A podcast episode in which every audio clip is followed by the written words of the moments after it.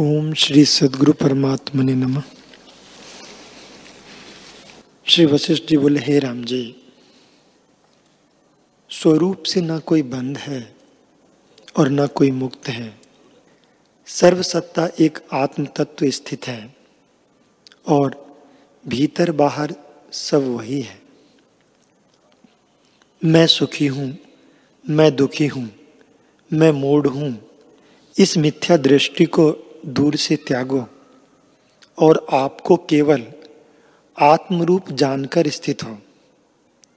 यह दृश्य परम दुख देने वाला है और इसमें दुख प्राप्त होवेगा। जैसे तृण और पर्वत की और पट और पत्थर की एकता नहीं होती, तैसे ही आत्मा और शरीर की एकता नहीं होती।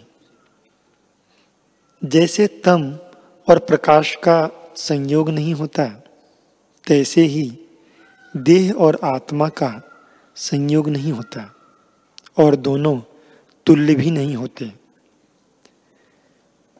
जैसे शीत और उष्णता और जड़ और चेतन की एकता नहीं होती, तैसे ही शरीर और आत्मा की एकता नहीं होती। हे राम जी। शरीर जो चलता बोलता है, सो वायु के बल से चलता बोलता है। आठ स्थानों में वायु के बल से अक्षरों का उच्चारण होता है।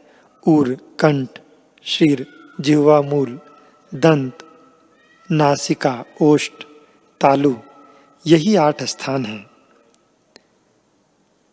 क, ख, ग और घ, इन चारों का उच्चारण कंठ में होता है।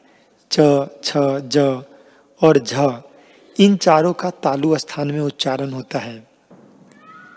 ट, ठ, ड और ढ इन वर्गों का मूर्धा में उच्चारण होता है तथा त, थ, द और ध इनका दांतों में उच्चारण होता है। प, फ, ब, भ और म इन पाँचों का ओष्टों में उच्चारण होता है। जिह्वा मूल का जिह्वा में उच्चारण होता है और जिस पद के आदि हकार हो, वह हृदय से बोला जाता है। जैसे बांसुरी वायु से शब्द करती हैं, तैसे ही इन पाँच तत्वों से शब्द होता है। इनमें आत्माभिमान करना महामूर्खता है।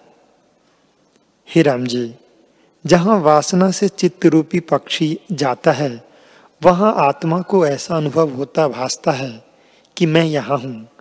जैसे जहाँ पुष्प होता है, वहाँ सुगंध भी होती है। तैसे ही जहाँ चित्त होता है, वहाँ अहम भाव भी होता है। जैसे आकाश सब ठौर में है, परंतु जहाँ प्रतिबिंब होता है, वहाँ भासता है। और जैसे जल सब पृथ्वी में है, परंतु भासता वही है, जहाँ खोदा जाता है। तैसे ही आत्मा सब ठोर पूर्ण है, परंतु भासता वही है जहाँ चित्त है।